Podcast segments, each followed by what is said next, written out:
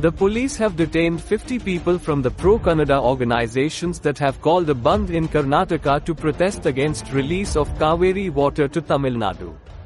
Authorities have banned gathering of four or more people in Bengaluru urban, Mandya, Mysuru, Chamarajanagara, Ramanagara and Hassan districts, and declared a holiday for schools and colleges.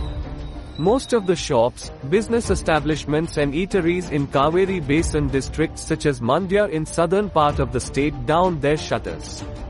Private vehicles were off the roads in those areas. The state-owned transport corporations operated very few buses in the southern districts fearing a backlash. Theaters across the state have cancelled shows till evening, with the Karnataka Film Exhibitors Association backing the bandh. Most of the information technology companies and other firms in Bengaluru have asked their employees to work from home.